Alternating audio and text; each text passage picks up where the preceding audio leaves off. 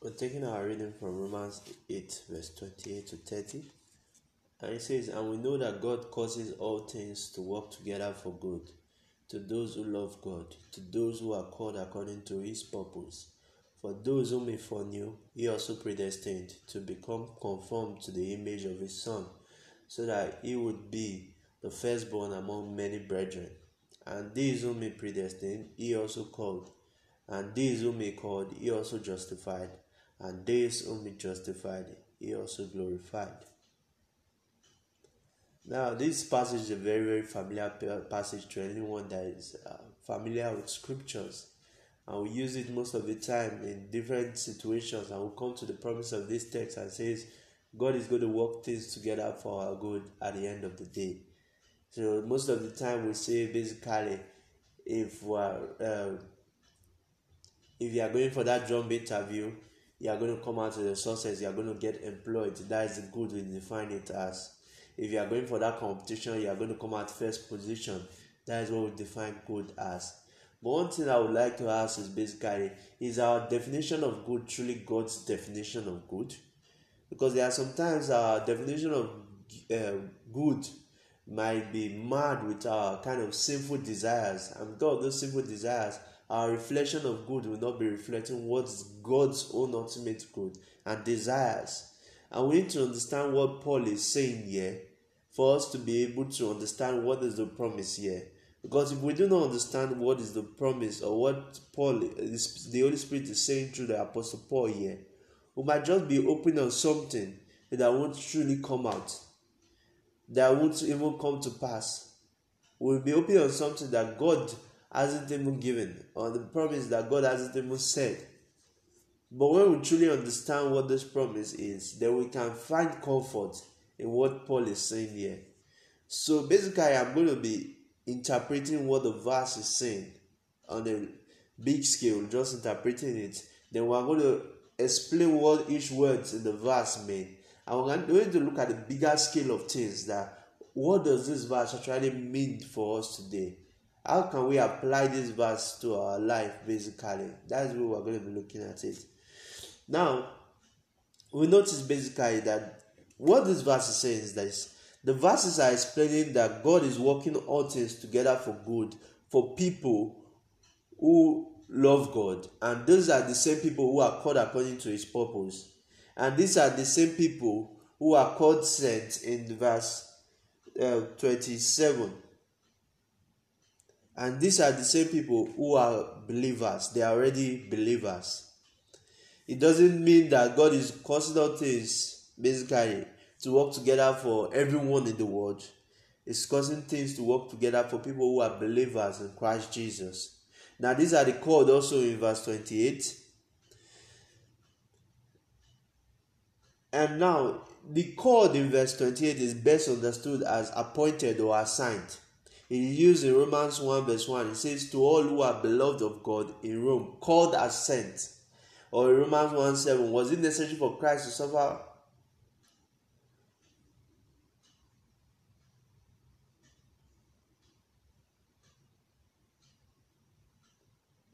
sorry uh, Romans 1 verse 1 to all who are beloved of God in Rome, God has sent grace to you and peace from God our Father and the Lord Jesus Christ. So the way Paul uses God there basically God has sent basically means assigned if you see Romans 1 1, it says, Paul, a bond servant of Christ Jesus, called as an apostle, set apart for the gospel of God. Called as an apostle, it means appointed as an apostle. Assigned as an apostle. That is the only way that can mean, have a meaning. And that is the same Greek word that is used in verse 28. And that is the way it's to be understood. An example would be, for example, I would say an attorney or a barrister is said to have been called to bar so that is exactly what he's saying here. He says these people are called according to his purpose. They have been appointed according to his purpose. They have been assigned according to his purpose, which refers to their appointment to that role. Now, so when an individual is in Christ, they become called, they become elect. Paul is giving assurance to these Christians in Rome that things will work unto good for them. All things will work together for their good as they will ultimately share in Christ's glory, as we see in verse 17. In verse 29, it's, it's uh, it starts with the word because. So it is beginning an explanation of why Paul's audience, which is the Christians in Rome, can have assurance that all things work out for good. Now, how can they be confident that suffering, which is the context that we're reading, the whole context has been from verse 8, I consider that our present sufferings are not worth comparing with the glory that will be revealed. Verse 17. Now, if we are children, then we are heirs, heirs of God, and co-heirs with Christ. If indeed we share in the sufferings, in order that we may also share in the glory. So the context here now is now suffering. So he's not saying that how can Paul uh, Paul is saying is wanting his um, audience to basically have assurance that all things will work out for their good in this context of suffering. So how can they be confident that suffering won't result in shame, but in glory for those who love God? What evidence does Paul have for this? And the evidence Paul refers to is the past generations of those who loved God, who have completed their life journeys through suffering. Verse 29 is looking back at God's dealing with faithful believers in the past. So, those whom God foreknew are those who loved God in the past. The Christians in Rome can be confident that all things will work out for good for those who love God because that is what already happened to those who loved God in the past. Regarding the faithful believers of the past, God predestined for them that they will be conformed to the image of His Son. The reason for that was to get a family ready in advance for Jesus, so that Jesus, in the future, from their perspective, will be the firstborn among many brethren. Now, verse 30 continues to speak of the faithful believers who died in the past. They were called by God, they were justified by God, and were glorified by God. It's God that did all these things. God called them, God justified them, God glorified them. And the pattern is suffering in life and glory through death. And we see this in Luke 24, verse 26. Was it not necessary for the Christ to suffer these things and to enter into his glory? So Christ suffered and entered into his glory. Romans 8 17 also tells us too again it's, if indeed we share in his sufferings, in order that we may also share in his glory. That is the pattern of the Christian life. Suffering in glory and suffering in life and glory through death. Present believers basically can look back to believers from the past who have already completed their time of suffering and have reached glory with Christ, having held firm in their faith until death. Now, while those present believers are still undergoing present sufferings, and still looking forward to their future glory. Paul uses this, uh, sorry, are still looking forward to their future glory.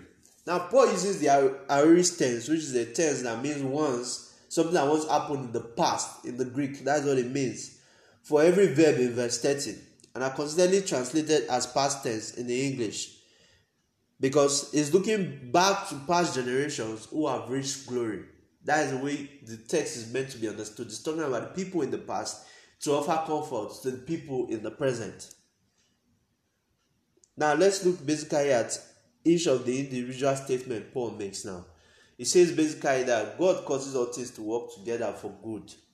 So it's implying that this that God is sovereign basically. God is working all these things, everything that is going on in your life. God is putting them together. They are working synchronously basically uh, they are working together synchronously. All the good all the bad things are working together synchronously to work out and the end result is good. So if you just add basically uh, uh, loss of job uh, a, a cancer or sickness if you add the two of them it will result in good at the end of the day. That's what paul is saying here if you had that good job that good salary if you add the two together it's meant to result in good in, at the end of the day. And he says it's not referring that it's not working together for good for everyone in the world. No he's saying for those who love god that is the end result for them. For everything that they go through, the end result is good to those who love God. Now, what does it mean to be a lover of God? First of all, it will imply the statement is implying that you are a believer in Christ Jesus. You have repented from your sins and put your trust in the Christ Jesus for you to be a lover of God. If you don't believe in Christ Jesus, there's no way you can be a lover of God. Then it means you hate God because He has revealed Himself through Jesus Christ.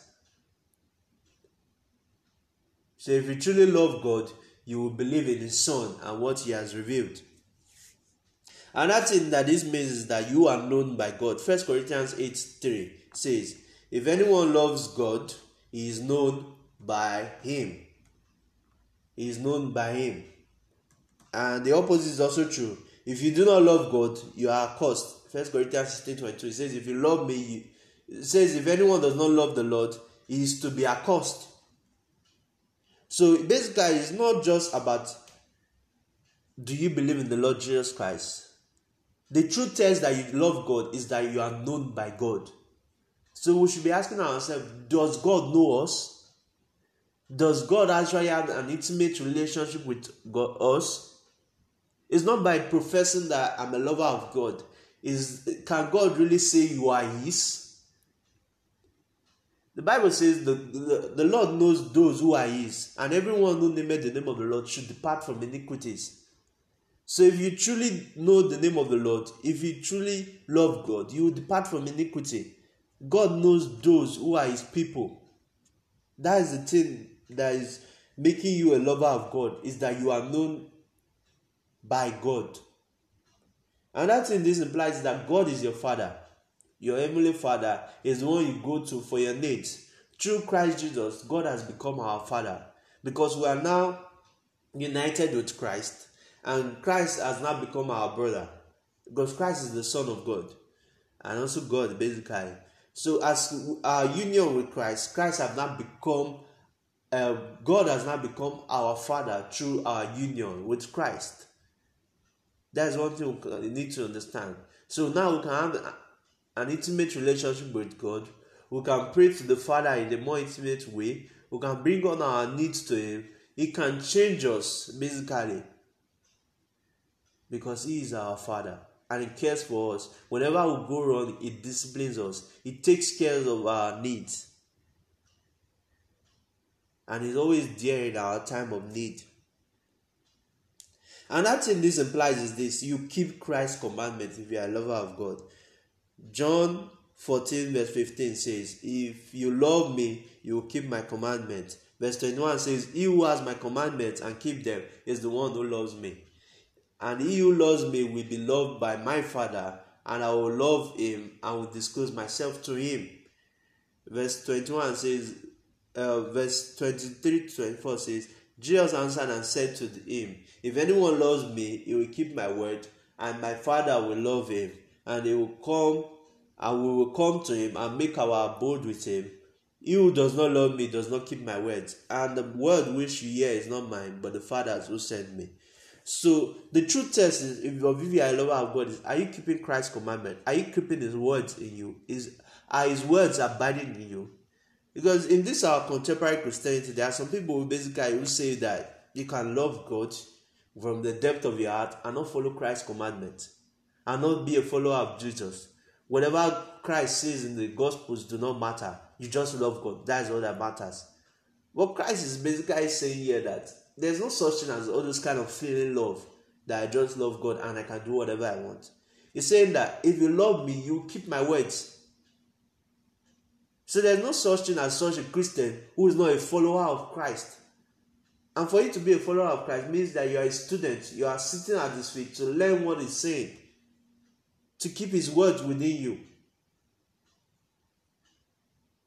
So we are not meant to sugarcoat what Christ is saying and say, no, we can do whatever we want. And Christ's teachings does not matter. Whenever he teaches on, uh, on different uh, topics doesn't matter loving your enemies doesn't matter on forgiveness whatever he taught about that doesn't matter whatever he taught about lust doesn't matter we can't do that these things are essential for our life, basically. The disciples basically said, We could not, we cannot leave you, Master. That to you have the words of eternal life. And these are the words basically Christ have given to us. If you keep his words, you have you are receiving the words of eternal life.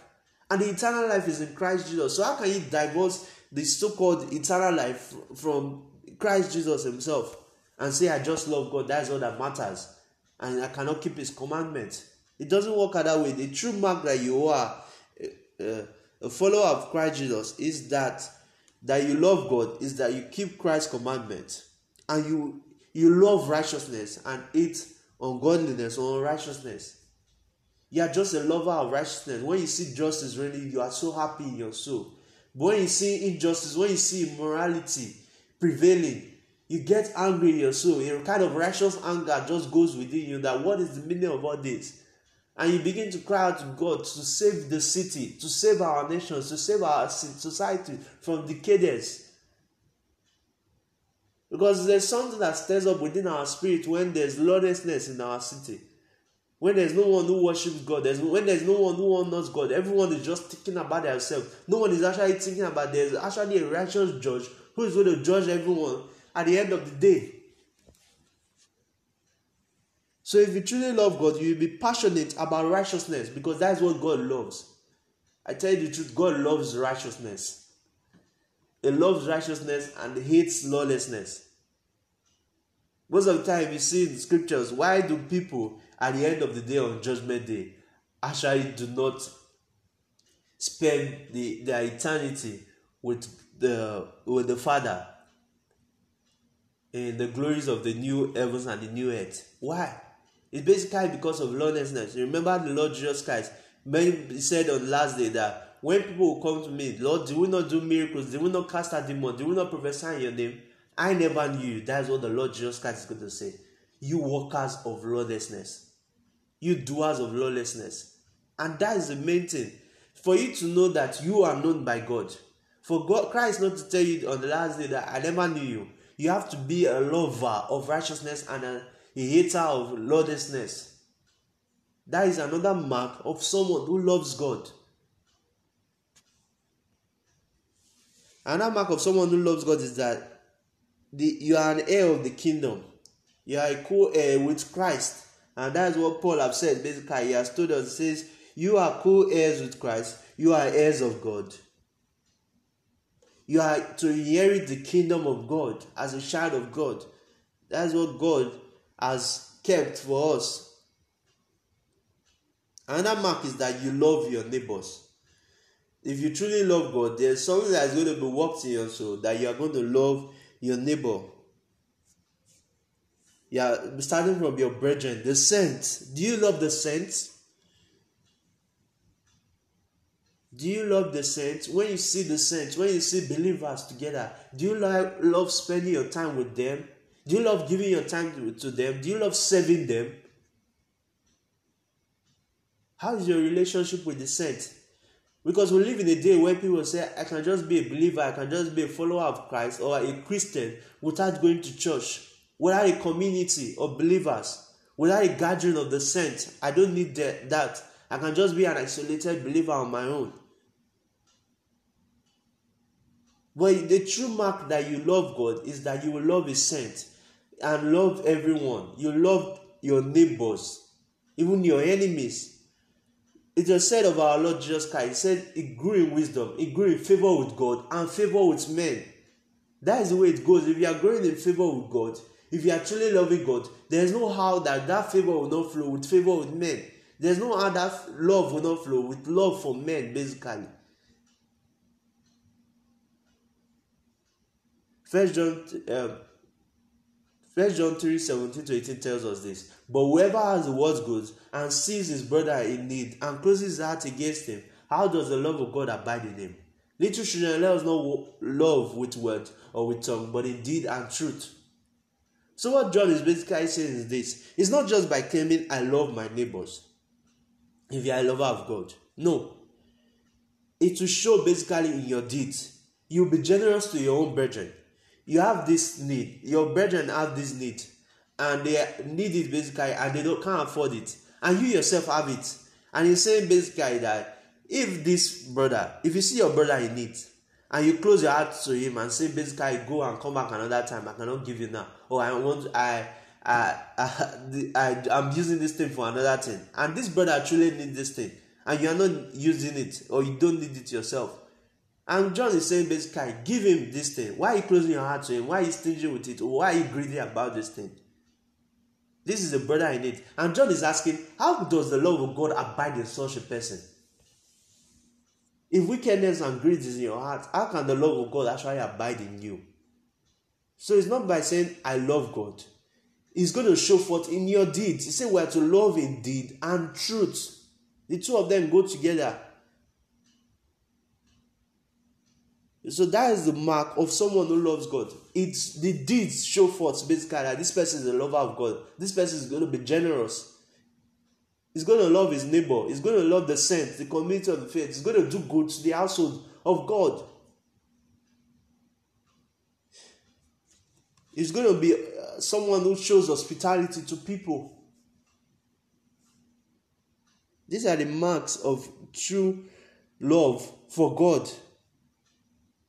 Another thing is basically someone who loves God is not a lover of the world. First John 2, verse 15 to 17 says, Do not love the world, nor the things in the world. If anyone loves the world, the love of the Father is not in him. For all that is in the world, the lust of the flesh, the lust of the eyes, and the boastful pride of life, is not from the Father, but is from the world. The world is passing away, also its lusts, but the one who does the will of God lives forever. So it is saying basically this that do not love the world.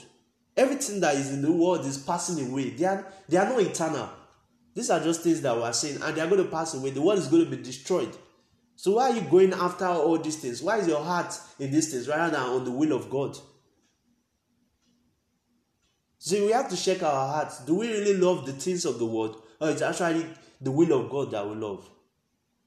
We can't love both at the same time. James even tells us, says that if you love the world, basically, a friend of the world has become an enemy of God. You have just declared yourself to be an enemy of God if you basically love the world. So the true mark that you are a lover of God is that you do not love the world. You do not love the things of the world. You do not love their uh, lust of the eyes, the lust of the flesh, the boastful pride of life all the form of immorality that is going on in the world, you do not love it.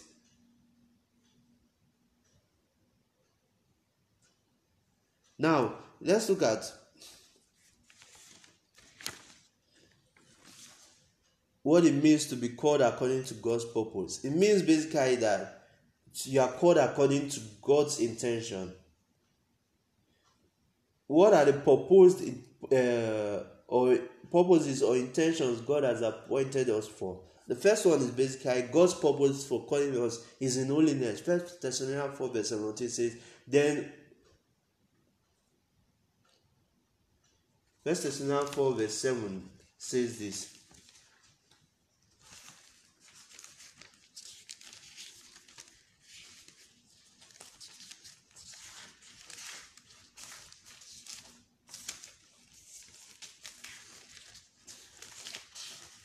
This is now 4, verse 7.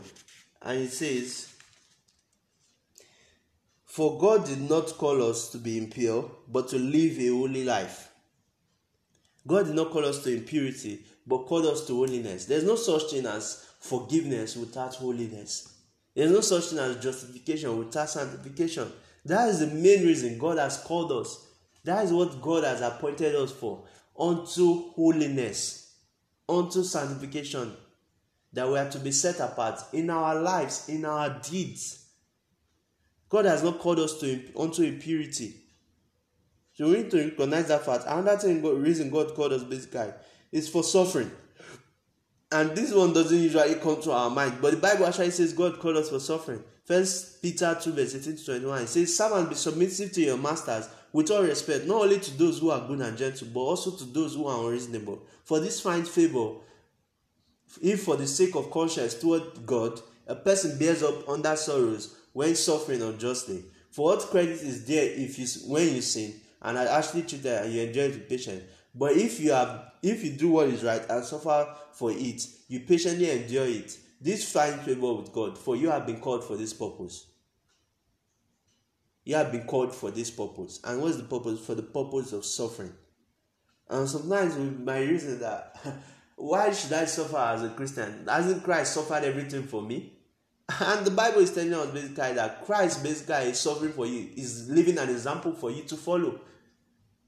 If we are to follow Christ in everything, we are to follow him basically in his words, in his lifestyle, everything that he did.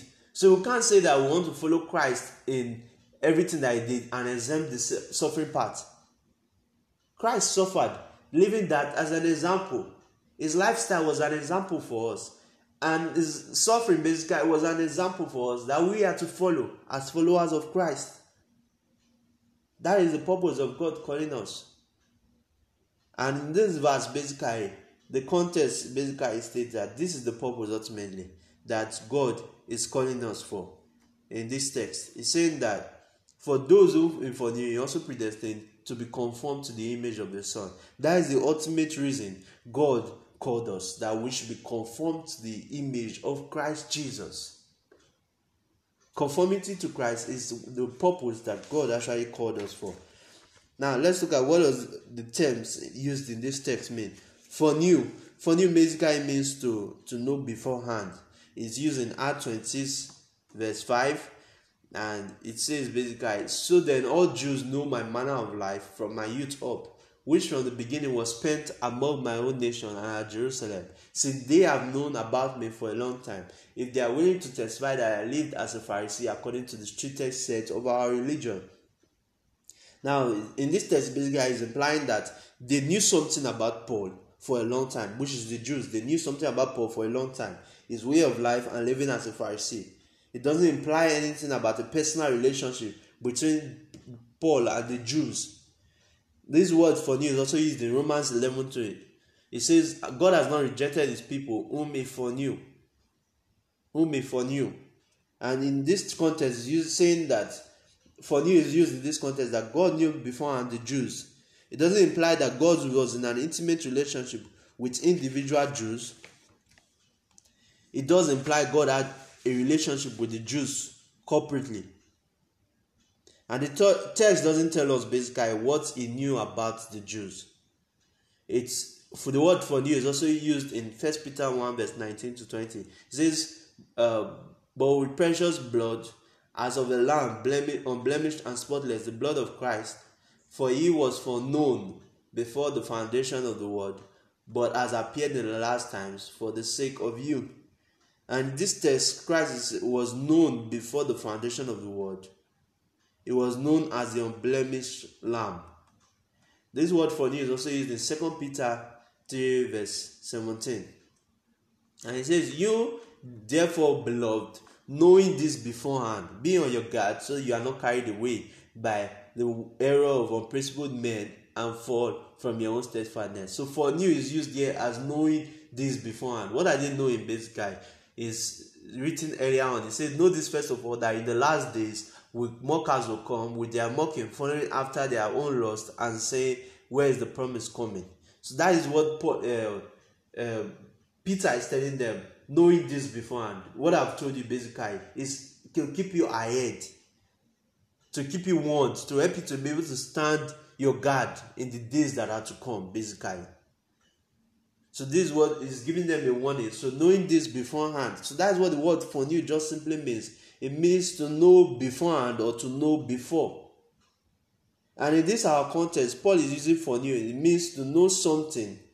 For new year means to know about someone, sorry. To know about someone beforehand. That's what for new means in this context of Romans 8 29. Now, the next thing we have to look at is predestined. What does predestined mean? It means to destine before. It means to prepare a particular destination. It doesn't mean predetermination, it means pre intention, intended beforehand. Other text that help us to understand uh, predestination is this Acts 4, verse 27 to 28.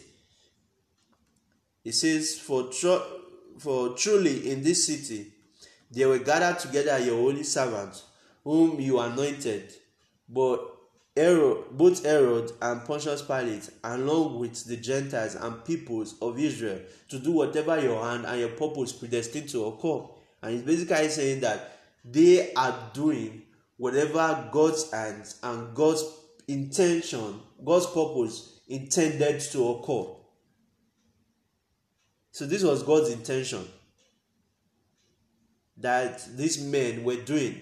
It's also used in First Corinthians 2, verse 7. But we speak God's wisdom in the mystery, the hidden wisdom which God predestined before the ages to our glory. This is what God intended before the ages to our glory. That's what he's saying. It's also used in Ephesians 1 5 and Ephesians 1 11. It says, He predestined us to adoption as sons through Jesus Christ to Himself according to the kind intention of His will. He intended us to adoption. Ephesians 1 11 says, Also we have obtained an inheritance, having been predestined according to his purpose, who works all things after the counsel of his will. So he's saying basically that we have been intended, pre-intended according to his purpose. You see the word purpose basically and coming in again. Purpose, intention, all going together basically. That's what it means to predestine. And predestined is always to something. It's not divorced out of something. They are predestined is basically saying that this is a particular destination. This is the intention for why you have been predestined or something. This is the particular destination. And why we have been predestined is to be conformed to the image of Christ Jesus. It's not that we have just been predestined. We have been predestined for something that is the way we must understand predestination. It's a biblical term that we must understand it in the context of scripture that you are predestined for something, which is to be conformed to the image of Christ Jesus. Now, what does the word conform means? Conform basically means to, to make similar in form or nature, to adapt something to look like the other thing. So God wants us to be conformed to Christ in our whole being, spirit, soul, and body, as the past generations were. So we are to be Christ like in everything. Christ is the image of God as Adam was. Christ is the last Adam. The fall, the fall basically made the whole human race fall short of the image of God. Now God is now redeeming all who are in Christ Jesus to a greater image than Adam was. And we see this basically in 1 Corinthians 15. It says, It is sown a natural body, it is raised a spiritual body. If there is a natural body, there also there is also a spiritual body. So also it is written, the first man Adam became a living soul. The last Adam became a life-giving spirit. So you see the contrast here. Adam is the living soul. Christ is the last Adam, a life-giving spirit. And you're seeing saying basically that something is greater with Christ than the image, the first image of God, which is Adam.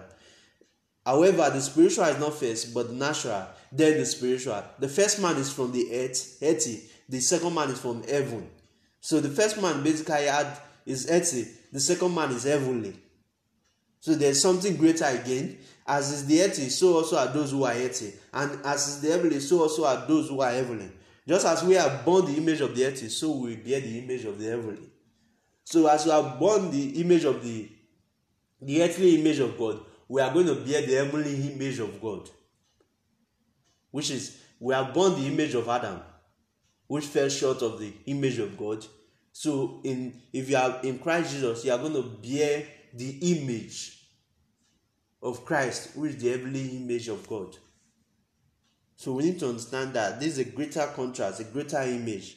So the way we are to be conformed is that we are to be conformed to Christ in our mind. You remember Romans 12, verse 2, it says, And do not be conformed to this world, but be transformed by the renewing of your mind so that you may prove what the will of God is, that which is good, acceptable, and perfect. This we are to be transformed by our renewing of the mind, by keeping ourselves in the Word of God. Our minds are to be transformed. That is the way you can keep yourself from conforming to the world. So if you do this, it says you will be able to prove what the will of God is. What is that which is good, acceptable, and perfect. So when your mind is renewed by staying in God's word, something is going to change. You are going to be conformed in mind to Christ Jesus. We are also to be conformed in suffering. Paul says in Philippians 3:10, says that I may know him and the power of his resurrection and the fellowship of his sufferings, be conformed to his death. So you have to be conformed in mind and also in sufferings. You have to look like Christ in suffering. Having a koinonia with his sufferings and being conformed to his death. It doesn't mean that we are going to die exactly the way Christ died, but there's something of which Christ passed through that we are going to experience too in this life, which is the suffering. We can be able to relate with Christ's suffering basically because we are going to face it too in this life. It's not an optional extra for a Christian. A Christian basically has been called onto the purpose of suffering. We are also going to be conformed in the future to Christ's body Philippians 3 20 to 21 tells us, For our citizenship is in heaven, for which we are eagerly await for a Savior, the Lord Jesus Christ, who will transform the body of our humble state into conformity with the body of His glory, by the exertion of the power that He has been given to subject all things to Himself. So Christ is going to transform our body that it has this uh, state of humiliation to a body that has glory. First John 3 2 also says that, Beloved, now we are children. It has not appeared as yet that we what we will be. We know that when he appears, we will be like him because we will see him just as he is. So we are going to be Christ like in bodies too when Christ appears. So mind suffering in our bodies.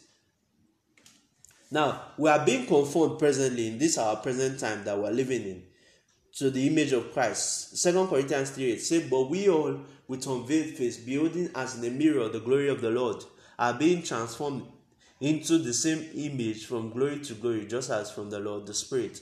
So basically, he's saying basically this that you look put in a mirror or a statue, a mirror there, and you see the glory of the Lord. As you put your focus on that glory, you yourself are being transformed to that image. So just imagine this that Christ is like a statue, and you put your focus upon Christ. And most of the time, when we make, uh, well, this is usual with humans. When we make idols of human beings ourselves, we find out that you become transformed to that person. For example, most of the time we say we have role models, we have people that we are looking up to. And you, if you watch your role model a lot, if you become obsessed with the role model, you find out that you begin to Start behaving like that role model in almost everything. You begin to speak like them. You sometimes even sometimes you even try to have their own uh, accent. The way they speak, you almost speak the same way with them.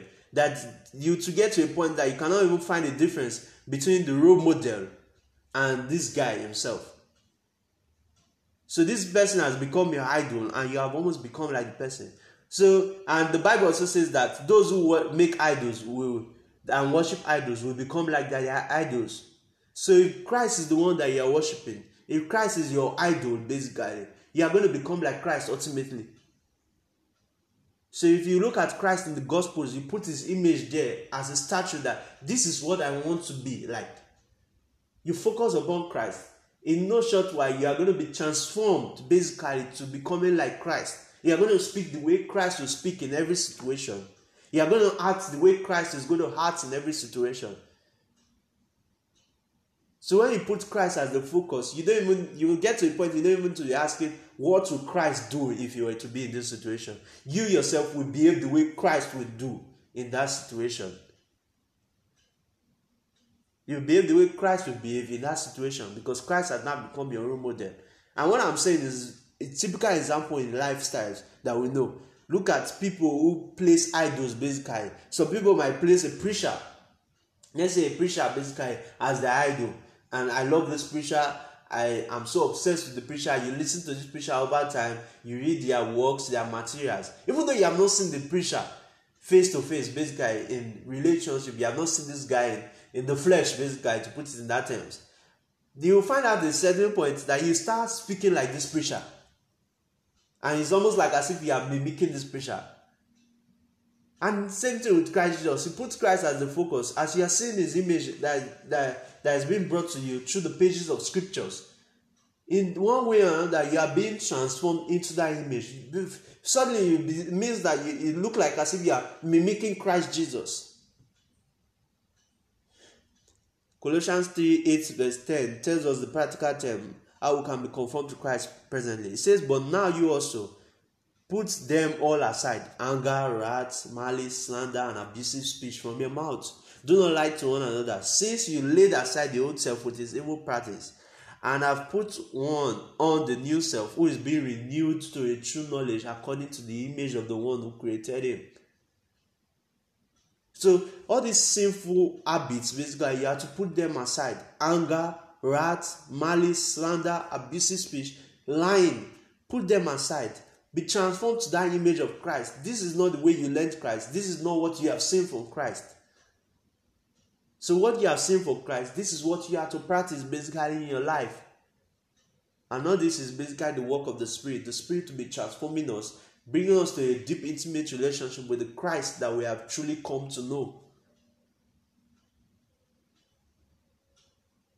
And if Christ is your idol, watch out. It will show forth in your life. You are going to be transformed and conformed to His image, which God had predestined and intended you to become. So God is wanting a people who are Christ like. That is what God wants. A people who are like a son. That is what He desires. So we may ourselves basically may have different ways, may have diversity. We may have it doesn't mean that because we are Christ like all of us will behave one same way in a uniform way. No, there will be diversities in our way we reflect Christ in our reflection of Christ. But one thing we can say that we all agree on is that all of us are Christ like, even in the midst of that diversity. Christ likeness doesn't mean that there's uniformity among God's people. It does mean that there is unity and diversity among God's people.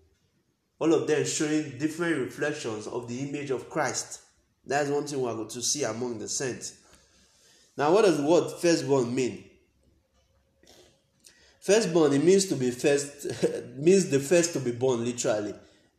It could also mean some other things. Um, if you look at Colossians 1, verse 15 and 18, it says, he, Christ is the image of the invisible God, the firstborn of all creation. And there it simply means that Christ is the supreme over all creation. Colossians 1.15, it says, he, he, Colossians 1.18, sorry, he is also the head of the body, the church. He is the beginning, the firstborn from the dead, so that he himself will come to have first place in everything. So Christ is also the first to be resurrected. That's what he's saying.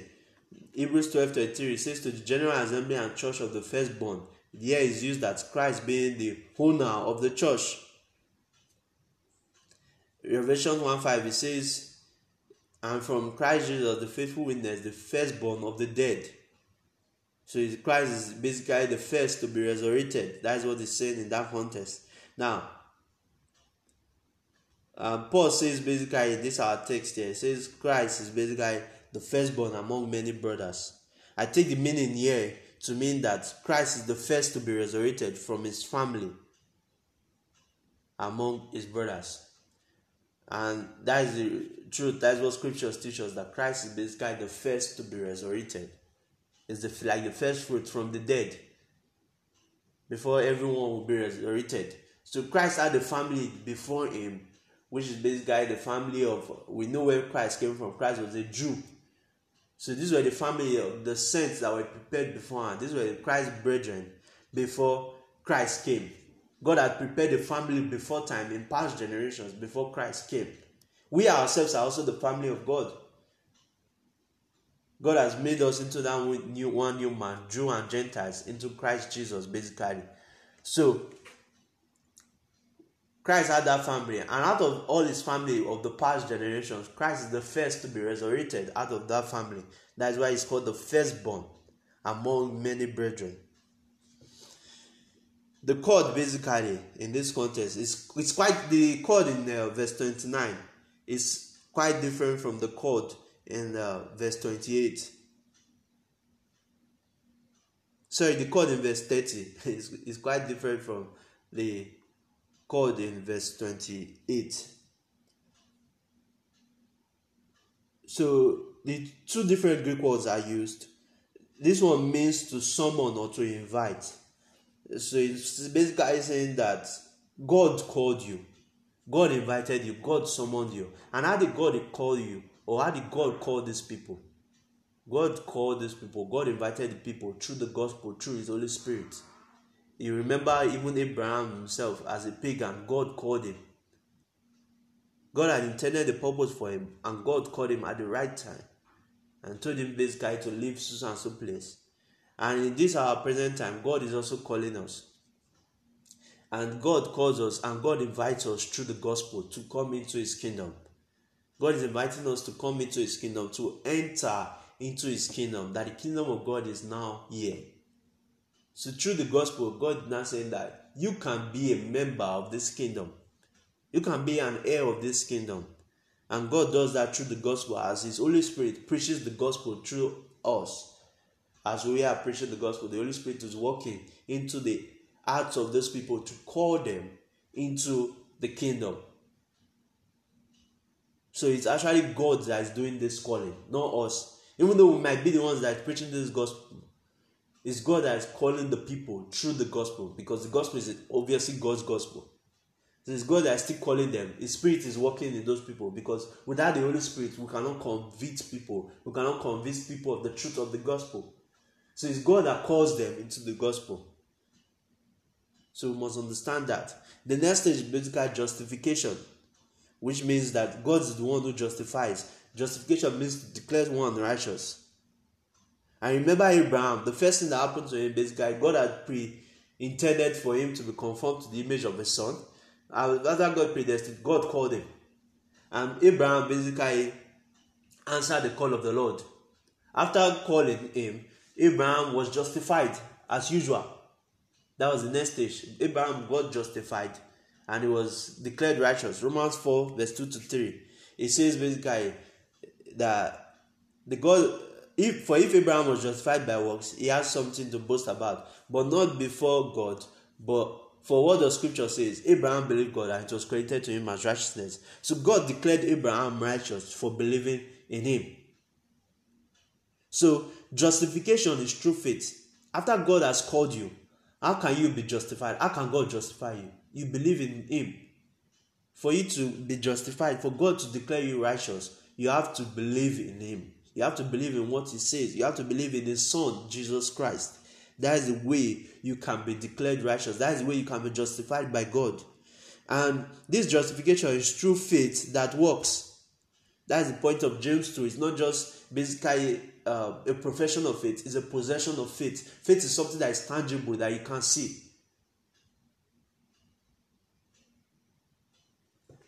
You remember our Lord Jesus Christ will be using terms that I've not seen a faith like this in the whole of Israel. So it's saying basically the faith basically can be reflected through the actions. It's a faith that works basically. It's not just a kind of dead faith, it's a faith that is alive, that does something. So faith is something that does something. It's not just a profession of faith or it's not something that just I do there. It's tangible, real. So that is the faith that justifies. And that the next stage basically is saying is that God glorifies. It means to clothe with splendor and glory. It could also mean praise and honor. In Acts 3, verse 13 to 15, it says, The God of Abraham, Isaac, and Jacob, the God of our fathers, has glorified his, his uh, servant Jesus Christ, the one whom you delivered and disowned in the presence of Pilate when he had decided to release him. But you disowned the holy and righteous one and asked for a murder to be granted to you. But to but put to death the Prince of Life, the one whom God raised from the dead, a fact to which we are witnesses. And glorified here in this context in Acts 3, verse 13 to 15, is connected with resurrection from the dead. So that's what it means basically to glorify, basically to transform, when your bodies will be transformed, basically from this your body and now giving glorified bodies to Christ's body, the Christ like body, basically. When your body has been conformed to Christ likeness in totality. So that is the last stage. But now glorified is used in the past tense here. This is what I believe Paul is saying. Paul is saying this that if you are dead in, if you have died in Christ, you are as good as glorified. And that is the truth, basically. That's why Paul uses glorified in past tense, even though nobody has yet been resurrected. Even though those people in the past generations that he's talking about have not yet been resurrected, but they are as good as glorified. We see these connections in scriptures in of suffering and glory together through death. Uh, Hebrews 2 verse 9 to 10 says, But we do see him who was who was made for a little while lower than the angels, namely Jesus, because of the suffering death, crowned with glory and honor, so that by the grace of God he might taste death for everyone. For it was fitting for him for whom all things, and through whom are all things, in bringing many sons to glory, to perfect the author of their salvation through sufferings. So basically, people who suffer basically as good as glorified when they die. So that's the way Paul is saying this about them. Uh, about these people, basically. That is what I believe Paul is saying. Now, that is why the tense is in the past tense. It's not meaning. It's not saying that those who are justified or there's a kind of chain of sal- salvation that those who are justified are, are glorified automatically because they have been justified. Paul has already been saying that provided we suffer with him, that is the way we can partake of His glory. That is the condition of partaking of His glory. So Paul is talking about the past generations in this text. Now, suffering to glory has always been a pattern for saints all throughout history. So we cannot avoid that. So you can be assured that you will be glorified if you persevere through suffering. You will know true that God causes you know truly that God causes all things to work for good to them that love him and we see this clearly in Hebrews 11. Let me read some verses for you from Hebrews 11. It says, For by faith, when by faith Abraham, when he was called, obeyed by going out to a place which he was to receive for an inheritance. You see the word called used here. And he went out not knowing where he was going. By faith, he lived as an alien in the land of promise as in a foreign land, dwelling in tents with Isaac and Jacob, fellow heirs of the same promise. For he was looking for the city which has foundations, whose architect and builder is God. Verse 13 to Hebrews 11 13 to 16 says, All these died in faith without receiving the promises. But having seen them and having welcomed them from a distance, and having confessed that they were strangers and exiles on the earth, for those who say such things make it clear that they are seeking a country they are seeking a country of their own.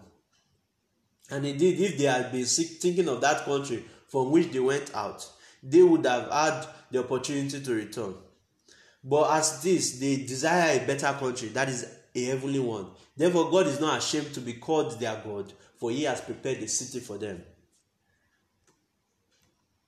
By faith, Moses, when he had grown up, refused to be called the son of Pharaoh's daughter, choosing rather to endure ill treatment with the people of God. You see the word suffering there again. Uh, than to enjoy the passing pleasures of sin, considering the reproach of Christ greater riches than the treasures of Egypt. For he was looking to the reward. By faith, he left Egypt, not fearing the wrath of the king, for he endured as seeing him who is unseen. So you see here again, God's pattern again has always been suffering to glory. They are looking for something greater not just thinking about this present life. Their eyes was basically on the unseen. And that is way they were able to go through the suffering. So when you look at the life of past saints, we can have comfort that these are our sufferings, which is going to inevitably end in glory. Verse 35 and 30 to 39 says, Women received back their dead by resurrection, and others were tortured, not accepting their release, so that they might obtain a better resurrection and others received mockings and scourgings, yes, also chains and imprisonment. They were stoned, they were sawn into, they were tempted, they were put to death with the sword. They went about in sheepskins and goatskins, being destitute, afflicted, ill treated, men of whom the world was not worthy, wandering in desert and mountains and caves and holes in the ground. And all this, having gained approval through their faith, did not receive what was promised. So they themselves did not receive what was promised these people in uh, in uh, Hebrews. So one thing we must recognize that sometimes the good does not always come in this our lifetime. We have to recognize that. So we in saying that the good that Paul is meaning here is that good in this lifetime. No, it's saying that ultimately it's going to result in good. Even we see this in the life of Joseph. You see Joseph basically as a man in his Joseph story in Genesis. You keep on seeing that the Lord was with him. You see that particular word, the Lord was with him. Even when he was going through, he moved from the, his brothers put him in, in the pit. They sold him to the Midianites. They moved to Potiphar's house in Egypt. They were sold to Potiphar in Egypt as a servant. He became an overseer in Potiphar's house. From there, he went to the prison because of Potiphar's wife, and from there to Pharaoh's throne in Egypt. That is how stories, uh, Joseph's story went. He went through sufferings, and the good ultimately came in this life for Joseph. But it will still come ultimately in the in eternity for Joseph too. And we see again basically that God was with him. In all the suffering that he might have gone through, God was with him. Joseph was able to say in Genesis 45, verse 7 to 8, He says, God sent me before you to preserve you for you a remnant in the earth, and to keep you alive by great deliverance. Now, therefore, it is not you who sent me here, but God, and He made me a father to Pharaoh and to Lord of and Lord of all his household and ruler over all the land of Egypt. Now, the brothers may have thought that it was them that was doing this thing to Joseph, that they were the ones that put him into pits, that they sold him into slave. But Joseph is telling them that it's not you that are doing this thing. God was actually causing all these things to work together for good. That is what he wanted them to see.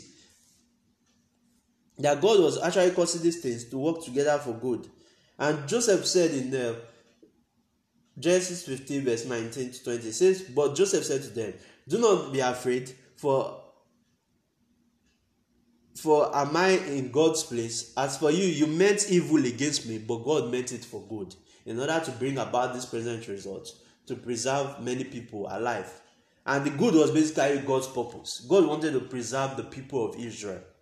He wanted to preserve the sons of Israel and Israel, the Israelite race, who was going to bring the Messiah through. And this is why Joseph basically had to go through all this suffering and it ended in good. And they themselves did not, they thought that they were doing these things from their own free will, basically. They, it was actually their own responsibility. They were responsible for the sufferings they had, they made Joseph pass through. But Joseph could look in in, in hindsight and say basically it was God that was doing all these things. Even though you people may not have known, it was God that sent me there. You meant this thing. This was the purpose that you people meant this thing for. You meant it for evil, but God meant it for good. Psalm 37 verse 23 even says that the step of the righteous man are ordered by God. So I want to tell you this that whatever you are going through, be it cancer, loss of employment, loss of child, persecutions, loss of family, just know that the end result is good. As Joseph was able to say it, even though these things are meant for you for evil, God is meaning this for good for you. I tell you the truth that good may not always be in this life for everyone, but it will ultimately be for everyone in eternity. We see that for Joseph, the good was in this life, but also for those in Hebrews 11, it was in the life to come. Therefore, having those heroes that have gone before us, find that as an encouragement while looking unto Jesus, the author and finisher of our faith, that all will result in good. It may not look good now, even throughout this life, but like Joseph, I promise you, on the basis of God's word, you will be able to look at your life here on earth and say they meant it for evil, but God meant it for good. God used them all, both the good and bad experiences, for my ultimate good. Let us pray. Heavenly Father, we thank you for your word that has come so preciously to our hearts. We pray, O Lord, that as we go back to what you have said in this scripture, that we'll be able to find ultimate comfort for ourselves. That you, O Lord, that whatever we are going through in this life, all the bad experiences, all the good experiences, is meant to work for us and an ultimate good. That we all will be conformed to the image of your Son in all our being. Ultimately, He is the good one, as you, O Lord, is good, are good. There's no one good but you, Lord. And Lord, may we, O Lord, recognize this and look to Jesus Christ, the author of finisher of our faith, who for the joy that he was set before him was able to endure the suffering of the cross. And may we be able to do the same, Lord. This we pray in Jesus' name.